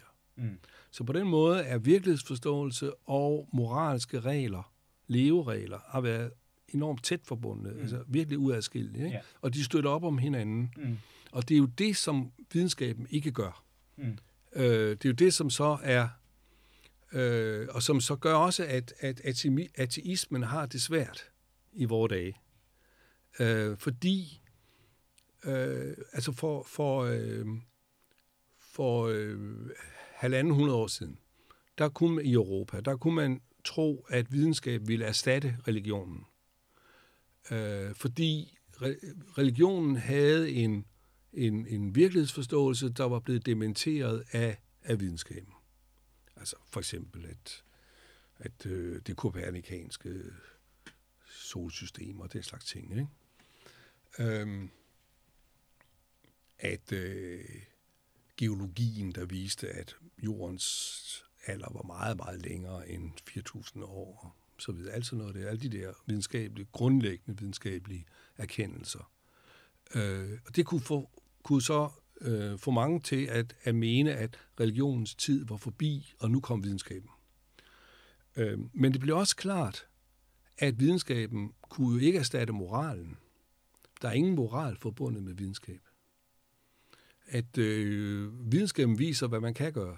For eksempel, hvis, hvis videnskaben bliver omsat til teknik, til, til, til hvad man kan, til industri for eksempel, ikke? så kan man producere øh, kemien kan bruges til p-piller, men det kan også bruges til giftgas. Ikke sandt? Mm. Øh, forståelse af atomet kan bruges til at skabe elektricitet, men man kan også lave bomber af det. Mm. Øh, så fremdeles. Og videnskaben kan ikke selv sige, om det nu er godt at øh, lave elektricitet eller lave bomber. Om at det er godt at lave p-piller og medicin imod corona, eller det er godt at lave giftgas. Det, øh, det, det, det kan den ikke magte. Og det vil sige, at, at altså det bliver klart, at det normative ikke afhænger af videnskaben. Mm. Men nu får vi så en virkelighedsforståelse, der ikke rummer en bestemt moral. Og det gør så, at, at, øh, at moralen skal ligesom funderes i noget andet, skal funderes selvstændigt. Mm. Øhm, Og, og kan den det? Ja, det har man så også ment, den kunne. Ja. Øh, og, og det har, altså, øh, man har sikkert ment i 1700-tallet for eksempel, hvor de her tanker kommer jo, ikke? At, øh, at der var en slags naturlig forståelse af, hvad der er ret og forkert i mennesker. Øhm, og så opdager man jo ret hurtigt, også i 1700-tallet, at, at man ser noget forskelligt på, hvad der er rigtigt og forkert, alt efter hvor man kommer fra. Mm. Altså hvilken kultur man kommer fra.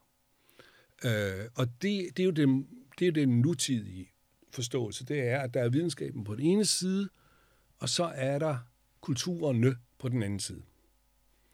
Og det er i kulturerne, at vi så henter normerne. Og hvordan danner normerne sig så i kulturerne? Der er jo forskellige bud på det, og et af det er, at det snakker man sammen om. Mm. Man, man, man, man, man bliver enige om det, men der danner sig en konsensus om, at det er sådan og sådan, vi gør. Sådan er det i hvert fald i det politiske, den politiske del af moralen. Ikke? Der er det, at vi debatterer det, og så tager vi en afstemning. Og så gælder det indtil, at vi tager en ny afstemning og beslutter noget andet. Mm. Øhm, men det er jo en af forklaringerne på, at, at religionerne ikke er forsvundet. Det er, at, at den fundering af moralen i nutiden bliver så svag i forhold til, hvordan den var tidligere.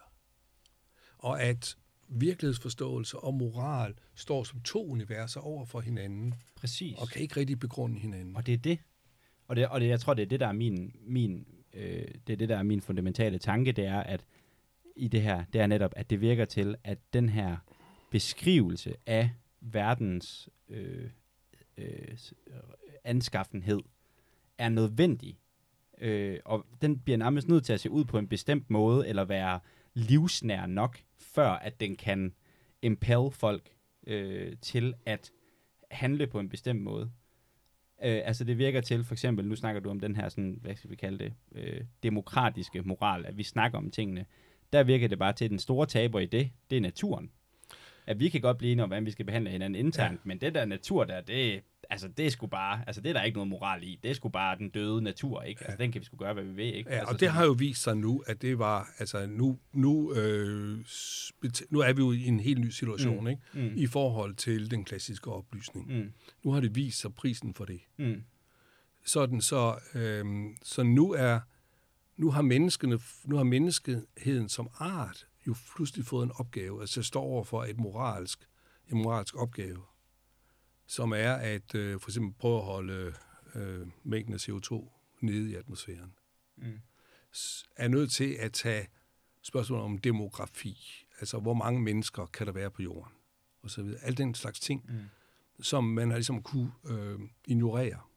Og, øh, og ligesom man har marginaliseret og, og altså fortrængt døden, så har man også fortrængt de her problemer der. Øh, og nu, fordi det er blevet fortrængt, så er det håbet sig op. Ikke? Og så er det ligesom, der er gået hul på bylden. Mm. Og Ja. nu, nu vælter det ned Mm. og er en, en ny virkelighed. Mm. Og det vil tage lang, lang tid for, og det er at for at få, øhm, og, men det, den, den, det nye i situationen er også, i den nye virkelighed, det er, at den er global. At, og, og, øh, og vi har ikke rigtig, vi, ikke, vi har svært ved at, at acceptere og kunne handle globalt. Mm. Altså, vi lærte, eller vi og vi, øh, de europæiske lande, for befolkninger lærte at, at handle nationalt. Så, så altså inden for nationens rammer kunne man beslutte noget. For eksempel et velfærdssamfund. Ikke?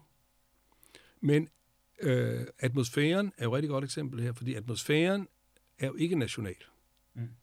Altså, øh, den, der, der pumper kulstof op i atmosfæren, pumper det op for hele jordens atmosfære, ikke kun for ens egen. Øhm, det er jo det, som Trump og hans vælgere ikke ville acceptere, det var sådan. Mm.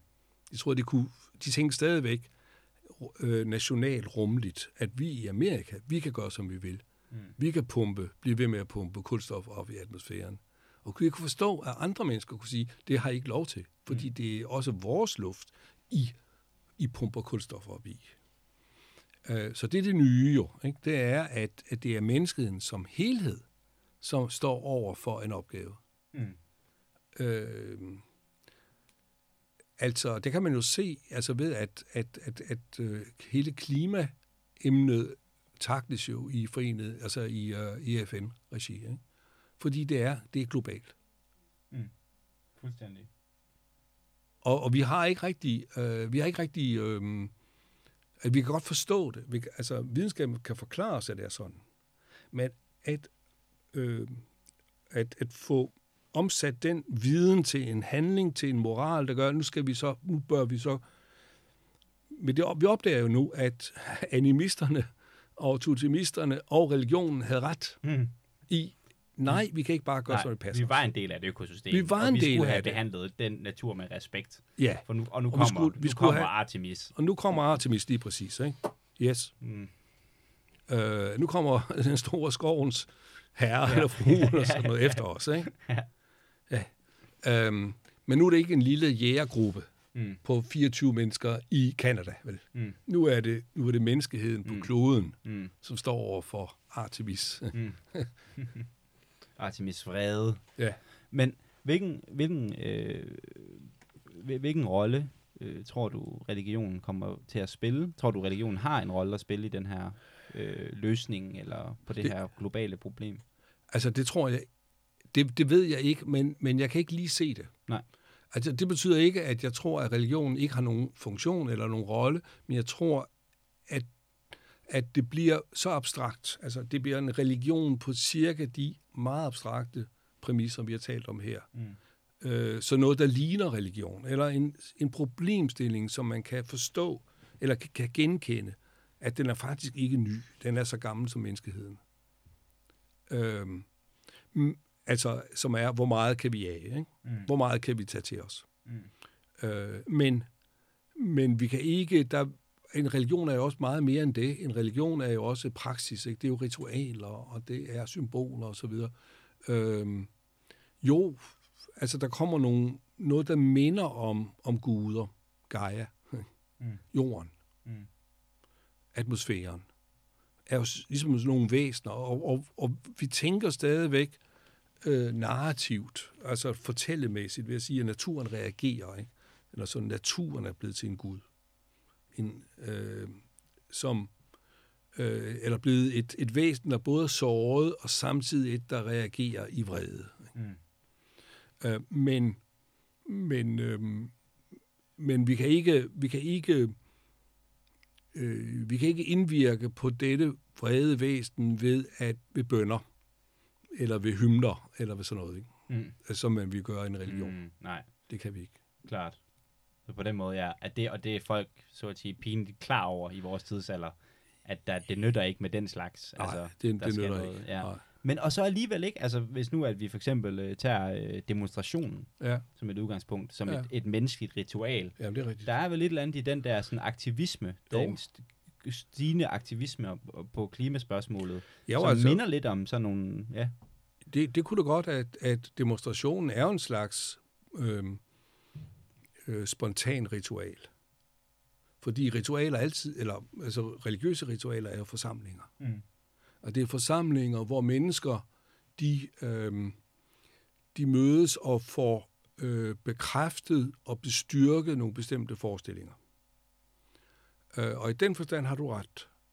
Øh, fordi øh, på den måde er øh, klima og økologi og så videre minder om religion ved, at det er sandheder, som ikke står en klar i det daglige. Det er noget, man ved, men det er ikke noget, man kan konstatere direkte. Så det er noget, man har brug for at få, få øh, bestyrket. Og sådan er religioner også. Altså guderne, øh, eller dyrenes herre, er jo ikke nogen, man har mødt. Så hvis jægerne kommer hjem med en hjort, så fortæller han til børnene, ved I hvad, denne her hjort har givet sig. I kan ikke se det, men jeg fortæller jer det. Eller skovens herre har givet mig denne hjort, og nu skal I huske det. Mm. Så han belæger ud fra noget, man ikke, om noget, man ikke kan se, men som er vigtigt at vide. Mm. Og tilsvarende gælder også, vi kan jo ikke, vi kan jo ikke selv registrere CO2-niveauet i atmosfæren. vi kan have nogle ypperste præster i hvide kitler og sådan noget, ikke? til at forklare os det. ja. Men, øhm, men vi har brug for det, at få det at vide. Og vi har brug for det at vide jævnligt. Ligesom religioner også har sørget for, at de religioner, som har eksisteret, har været, været nogen, der har været i stand til at, at bekræfte eller få at forny og revitalisere deres viden Mm. Øh, over for dem, der har tilhørt den. Ikke? Mm. Man bliver en god muslim af at gå i, i moskeen hver fredag. Mm. Så får man ligesom, nå ja, der er også Allah. Ikke Mm. også? Ja, ja, Der er ja. også Koranen. Ja, der er de altså rigtig gode i islam. Det er Ja. fem gange om dagen. Det Ja, og man kan også, man kan også godt overstyre det jo. Ikke? Mm. Altså, mm. øh, og det gjorde protestantismen givetvis. Altså, at Mm. det, det blev for meget, Mm. og så, så har det et, et, et tilbageslag. Mm. Øh, for ligesom, jo mere man vil præge hverdagen, jo, jo mere vokser modstanden også imod det. Mm. Så det, det drejer sig om at finde den, den rigtige øh, balance imellem det. Øhm, I Danmark, i Folkekirken, der er det jo en-to gange om året er nok. Mm. Altså hvis, Ja. hvis alle går, øh, eller tre, eller sådan noget, ikke? Mm, Også, hvis, hvor mm. mange gange går folk i kirke? Ikke? Men Det Mm. gør det juleaften, og så, går de, så bliver de inviteret til et bryllup og en begravelse og en konfirmation. Ikke? Sådan cirka. Øh, og det er nok Mm. Til at, øh, at holde bevidstheden så meget øh, i vi gør, Mm. at øh, man stadigvæk er en del af det. Mm. Og derfor tilsvarende altså også om, om CO2. Man behøver ikke at have hver dag, hver aften, Mm. men en gang imellem. Eller sådan, sådan så længe man kan, man kan huske, det rigtigt. Mm. Det er sådan virkeligheden er. Vi kan ikke se den, vi kan ikke lugte den, vi kan ikke mærke den, men den er der. Mm. Og det, har vi, og, der, og det, hvis man så forsamles om det, som i demonstrationen, det er jo, det er jo menneskehedens allerældste måde at styrke bevidstheden om et eller andet på, det er ved at forsamles. Mm. Det er at, fordi hver for sig, der, der kan vi jo ikke huske det. Mm. Altså, øh, vi har jo alle sammen vores bekymringer og ting og sager og ting, vi skal huske. Øh, og så, det har jæger også, ikke? Altså, øh, så det er ved, at, at, at man er sammen om det, at der sker en, øh, og det må psykologer her kunne, kunne, kunne hjælpe os også med, øh, det er, at man, man øh, får sine, man får sine øh, overbevisninger bestyrket ved at få dem fra en anden af. Mm. Mm. Altså, at, øh, og det der, det der, som religiøse ritualer er, det er at, at have en gruppe, og så lade nogle betydninger cirkulere mellem medlemmerne her. Mm. Sådan, så de hver for sig, når de er færdige med ritualet, så har de fået bestyrket deres, øhm, deres oplevelse eller deres erkendelse af, hvordan det forholder sig, Mm. og hvad det er for nogle normer, der gælder. Mm. Altså, man skal have det fra nogle andre mennesker. Mm. På den måde er vi jo sociale væsener, ikke? Mm. Så vi, øh, vi, vi kan godt sige os det selv, men det hjælper rigtig meget, hvis den anden siger det. Mm. Klart. Ja, der er, det er der er lavet rigtig mange spændende psykologiske, og også altså, der, altså eksperimenter, der ligesom viser, hvordan folk er villige til jo at gå på kompromis med personlige øh, overbevisninger, i, for at ligesom at vinde gruppens favør, altså simpelthen for ikke at stå i modstand, ikke? Altså der er Ja. lavet det der meget spændende, jeg kan ikke huske, hvad han hedder, øh, Rush, jeg tror faktisk, han hedder Rush, der lavede sådan et eksperiment, eller jeg kan ikke huske, hvad hedder, i 50'erne med sådan en linje, du har måske set det, Og, at hvis man sætter seks mennesker i et rum, og så er fem af dem figuranter, Mm. og en af dem er ligesom den rigtige forsøgsdeltager, så får de så billedet af to linjer op på øh, skærmen, og så skal de så sige, hvad for en der er længst. Og så de fem figuranter, de siger så alle sammen tydeligvis, du ved, at den korteste linje er den længste. Ja. Og det man jo så ser, det er, at jeg tror, det er 40 eller 60 procent, eller et eller andet, altså et substantielt tal af mennesker, de, du ved, de siger, at jeg tror også, det er den længste. Ikke? Hvis alle de andre siger det, så må Ja. det være rigtigt. Men det, der så også er sindssygt spændende, det er, der skal bare en anden til i rummet, Mm. som er øh, med på øh, den reelle forsøgspersons øh, side og siger, at den der er længere. Ja. Og så, så forsvinder den der effekt fuldstændig. Ja. Hvis man bare lige har en, du ved, accomplice med, så, øh, så er det sgu nok til, at man på den måde vil, Mm. vil rapportere sin øh, sandhed. Mm. Siger det eksperiment også noget om, hvad fordelene kunne være ved at gå med øh, majoriteten? Øh, fordelene? Ja, altså det kunne man jo, det, det må du nok lige uddybe. Nå jo, altså, at, at det ligger, lægger op til, at vi, vi ser mennesker som sådan nogle, der er alt for lette, øh, underlagt gruppepres og sådan Mm. mm. noget. Ikke? At, at de er, de er nogle kujoner. Mm. Mm. Sådan noget. De tror ikke på sig selv. Mm. Og det kunne godt være noget af, at det er rigtigt nok. Mm. Men det kunne også være, at der er en slags øh, økonomi i det. fuldstændig. Altså, hvis nu fem mener det, så er det sgu nok rigtigt. Mm. I retning, af, jeg gider ikke undersøge det. Ja, Altså, at det, det aflaster mig for den, det energiforbrug, at skulle prøve at finde ud af, hvad der er den længste. Det forekommer godt nok, at linje B er længere end A, men når alle, alle de andre siger, at det er A, der er længst, så er det jo nok, så behøver jeg ikke at bruge energi på at undersøge det. mm. Så der kunne også være sådan et, et økonomi øh, for, forhold i det, ikke? At, klart. det, at, øh, at på den måde accepterer vi jo en masse ting. Mm.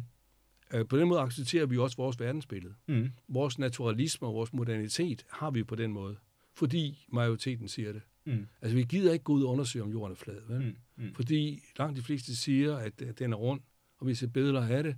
Øh, og selvom vi ikke selv har været på en tur rundt jorden rundt, så går vi ud fra, at det er nok rigtigt. Mm. Det behøver vi altså ikke bruge energi på.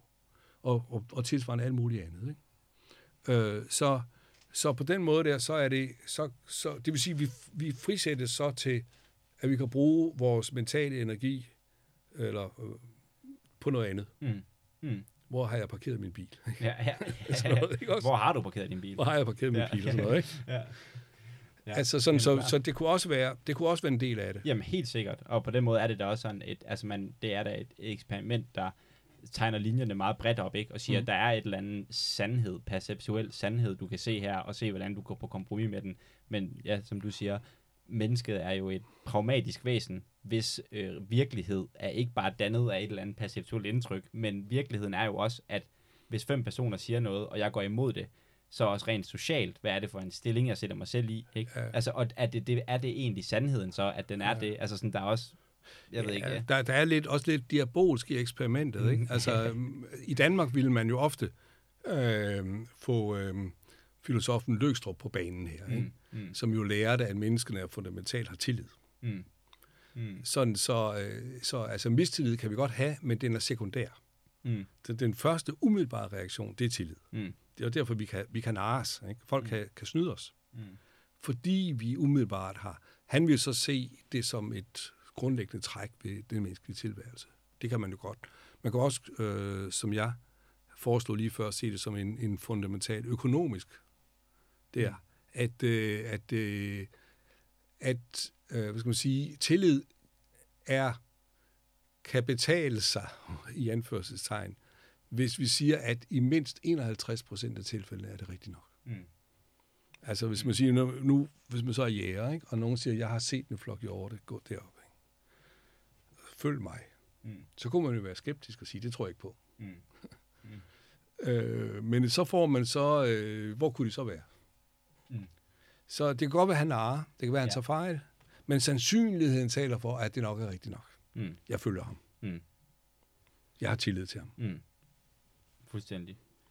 Ja, så på den måde måske også, øh, altså at tillid bliver en forudsætning for overhovedet at handle ofte. Altså Ja, fordi du, et eller, nogens ord bliver man nærmest nødt til at tage, ikke? Altså sådan, fordi Alles- man ikke er... Stort set alles ord. Ja, Ikke? ja, Altså, ja. Hvis man ikke stoler på nogen, så er man højst sandsynligt ret... man, man, får aldrig, man får jo aldrig lavet noget? Mm, hvis man skulle øh, betvivle. Ikke? mm, mm, Så, øh, så det er en god idé ja, at stole på folk. Ja.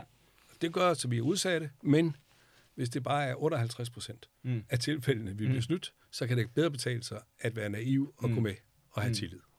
mm. Fuldstændig. Nå, med denne lille salgstale for tillid, det er jo meget, synes jeg, et glædeligt budskab at, at slutte på. Øh, så vil jeg sige, der er gået en time og 33 minutter nu, Hans Hold op. Ja, det er det. Så fik vi slet ikke snakket om kranier Nej. i, øh, i domkirken, men det Nej. kan jo måske være en anden gang. Ja, det kan sagtens være. Og jeg vil sige, nu, nu nævnte du bare det her, for det er jo et andet emne, jeg synes er sindssygt interessant. Den her øh, sektdannelse mm. efter reformationen. Altså den måde, at protestantismen bare splittes i den ene mere ekstreme sekt efter den anden. Mm. Altså det er altså også et emne, jeg synes er sygt interessant. Ja. Har du hørt om øh, det der øh, oprør i Münster? Ja. Altså det er altså også... Øh, Vild såkaldte øh, anabaptister, Ja. øh, eller bare døbere. Ikke? Mm. Det var, øh, så baptismen fødes der, Okay. og får en lærestreg Ja. om, hvordan man ikke skal gøre. Mm. Hvad, hvad er det, man ikke skal gøre? Man skal ikke erobre en by og tyrannisere alle andre. Ja, okay. Det skal man lade være med. Mm. Men hold jer under radaren. Mm. Vær fredelige. Gør, organiser jer selv, øh, sådan som I vil. Men lad være med at gribe til sværet. Lad Mm. være med at erobre en by. Mm. og lade være med at være tyranner. Mm. Det gik meget hurtigt at lære det, Det må man sige. fordi de gik helt galt i Ja. ja. Mønster. Ja, sådan en vanvittig fortælling, mand. Fuldstændig. Hold da op. Nå, ja, men okay, men øh, øh, måske kunne vi få den uddybet øh, en anden god gang, Hans Jørgen. Øh, I hvert fald øh, tusind tak, fordi du vil øh, komme og lære mig mange, mange spændende ting. Okay, ja, men tak for det. Tak for, at jeg måtte. Ja,